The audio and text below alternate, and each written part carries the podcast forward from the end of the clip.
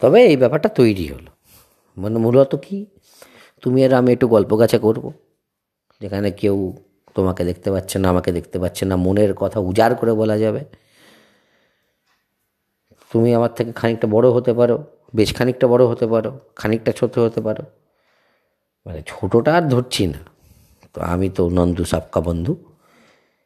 তো কীভাবে তোমার মনের কথা আমার কাছে পৌঁছে যাবে, সেই প্রক্রিয়া পরে বলব। আপাতত ভাবনাগুলো লিখে পাঠাও।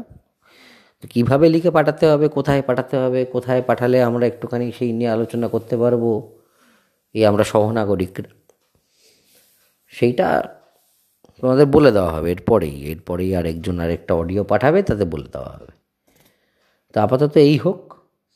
তো তারপর তোমাদের সঙ্গে সরাসরি কথা বলার একটা উপায় নিশ্চয়ই বার করে নেব।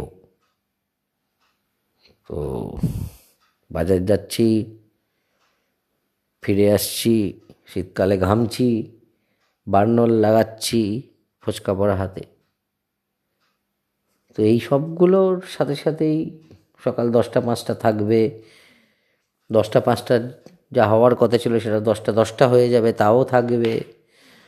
তো পেট চালাতে গিয়ে যা যা করতে হয় তাই তাই করতে হবে, তার সাথেও ভালো থাকার একটা উপায় আমাদের বার করতে হবে।